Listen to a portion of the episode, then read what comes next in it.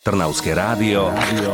Tip na dobrú knihu. Špekulanti, flákači, pašeráci aj takí, ktorí si radi vypijú, sú hrdinami tejto knihy. Tým najhlavnejším a najdôležitejším hrdinom je však obyčajný zaprášený a utlkaný kufor, ktorý si užil svoje. Sergej Dovlatov v knihe Kufor rozpráva príbehy sovietskej každodennosti, ktoré sa naozaj stali. Kufor je autobiografiou, ktorá je naozaj pestrá. Ide o príbehy, ktoré zažil aj samotný autor, ktorý sa ich rozhodol prerozprávať.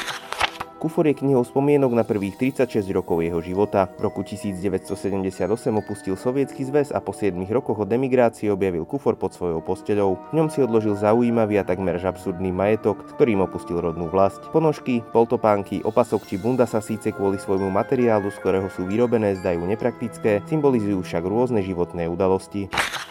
Do vlatov v kufri nachádza rôzne príbehy, niektoré sú vtipné, iné tragikomické, plné irónie aj seba irónie a niektoré sú až takmer kafkovsky absurdné. V knihe sa to hemží obyčajnými ľuďmi, ale aj príležitostnými zlodejmi, cudzími špiónmi aj domácimi alkoholikmi. Kniha je o láske, rodine, kamarátoch, no najmä o spomienkach na staré časy v Sovietskom zväze. Niekedy je čítanie sentimentálne, inokedy úsmevné, priniesie však oddych aj zamyslenie.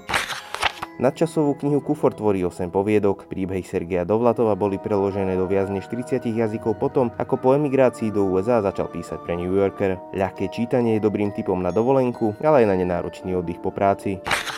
Knihu Kufor od Sergeja Dovlatova nájdete v knihkupectvách. Čo je nové vo svete kníh ste počuli vďaka kultúrnemu centru Malý Berlín.